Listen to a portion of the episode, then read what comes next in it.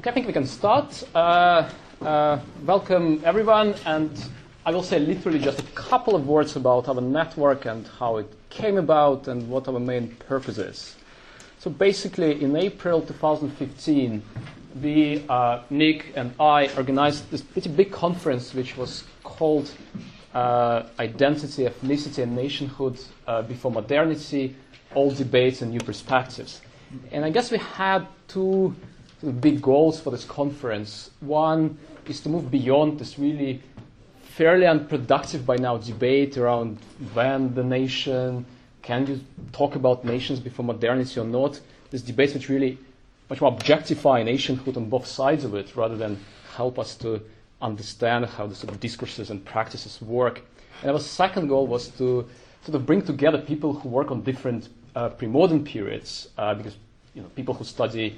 uh, late antiquity and early Middle Ages and high Middle Ages and early modern period very often don't really uh, talk to each other. So we have lots of slightly strange conceptual divides within the field when we talk about early medieval ethnicity, but somehow construction of nations in the late Middle Ages or something like this. But we also wanted to bring modernists so that we don't sort of attack straw man, but really have a serious debate uh, with the leading scholars in the field. And uh, so the response to this conference uh, persuaded us that uh, although this topic might uh, seem as if it kind of has been exhausted and lots has been done, actually this topic is still very relevant and uh, interesting and sort of lots of important stuff can be done with it and uh, lots of things can be said about the construction of collective identities throughout history.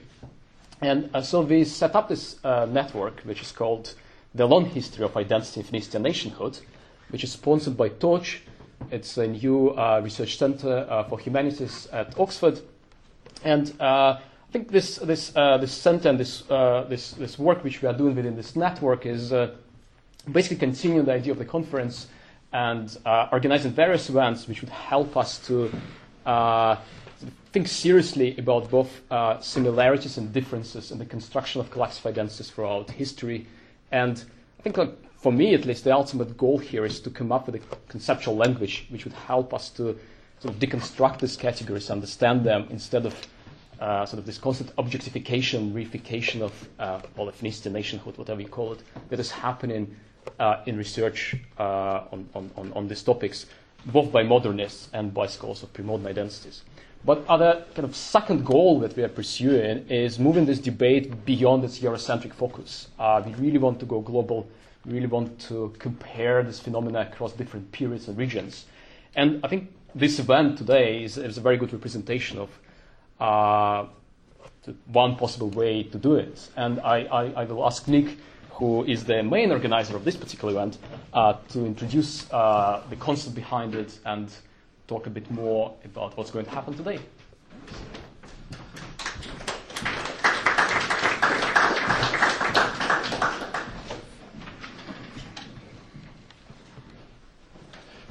Thanks, Ilya.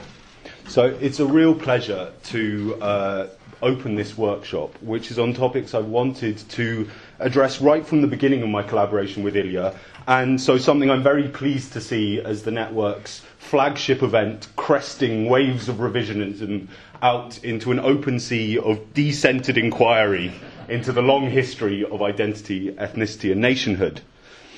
The themes and arrangement are products of my own uh, long held fascinations uh, with the region of the Near or Middle East that stretches from Anatolia across Caucasia to Iran. Um, and a fascination which took its first academic steps while studying the Achaemenid Empire as an undergraduate, answering essay questions like Were the Persians more Elamites or Medes? Um, before being dragged eastwards through Byzantine studies at postgraduate level. So, as Ilya said, our key concern with the network is to find ways to move beyond the stultified debate with, between modernists and pre modernists, um, a debate which has largely served to objectify the contemporary nation state, as me and Ilya believe, um, and whose critics have also largely focused on just demonstrating ethnic or national awareness in the pre modern world. So, I don't think it's unfair to say that uh, both modernists, quote unquote, and pre modernists have failed so far in the task of coming up with conceptual frameworks which are able to properly assess both changes and continuities um, across time and place. And the debate has also failed, as Ilya said, to move beyond, um, effectively beyond, the Western Roman Empire, Latin Christendom, and its heirs in the West. So it gives me enormous pleasure to put these Near Eastern examples um, in their proper place, at the centre of the debate, and at the centre of the process of developing new conceptual frameworks which can properly address both significant changes and strong continuities because that is what the history of these three interlinked socio-cultural phenomena demonstrates.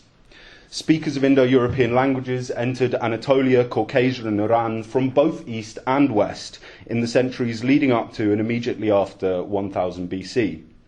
From then on, actors and communities speaking Indo-European languages have been a key part of the mosaic that makes up the region, represented in our contemporary world by and large by the Armenian and Iranian states as well as the Kurdish national movements. And these states and movements have developed doctrines of autochthony, with the people's supposed arrival or ethnogenesis placed long in the past, sometime in the first millennium BC, and a direct line of descent drawn from these points to the modern day. And I think that the fact that in most cases, apart from some not- notable examples, people we have speaking with us today, the validity of these claims is rarely questioned or often even radically nuanced um, even in contemporary scholarship. And I think this highlights the necessity of bringing these interlinked phenomena together into the centre of the debate over the long history of ethnicity and nationhood. And I'd, I'd emphasise that this isn't just a matter of deconstructing and historicising identities in the past with real, objective, contemporary categories left to the side. Uh, rather, our hope is that a more rigorous and more constructivist approach to ethno national phenomena across time and space will better, will better equip us in understanding our own contemporary world. With the current geopolitical centrality of the so called Kurdish question, um, the slow burning tragedy and humiliation that is the Armenian genocide and its ongoing denial, and questions of disrespect to a, an ancient land and people remaining key to relations between the Iranian state and the rest of the world, deconstructing, contextualizing, and historicizing past and present identities is paramount, we believe, to avoiding the repeat of past mistakes. One needs only think of the Armenian children given to Kurdish and Turkish neighbours to be raised in their homeland, though not as Armenians, to realize that these events, however real and cruel, took and take place in social contexts more complex than even supposedly moderate ethno nationalist perspectives can allow for. So, with such a rich vein for research, I'm extremely excited to hear what our distinguished speakers have to say and to exploring these crucial topics with you over the rest of the day. And as you'll have no doubt realised, these three particular ethno-national phenomena have been grouped together for the similarities in the, the, in the questions that their study provokes, and not because they're necessarily intrinsically related to each other in the construction of particular self-identifications. So there are many elephants in the room, Turkish and Arabic identities not least among them, um, but like any process of group boundary negotiation, this was an unfortunate uh, necessity in the interests of coherence. Um, it was most definitely not a judgment on the relative importance of other actors in the region, and I hope that those who are here who are specialists on other, uh, on other uh, interrelated topics will bring them into the discussions.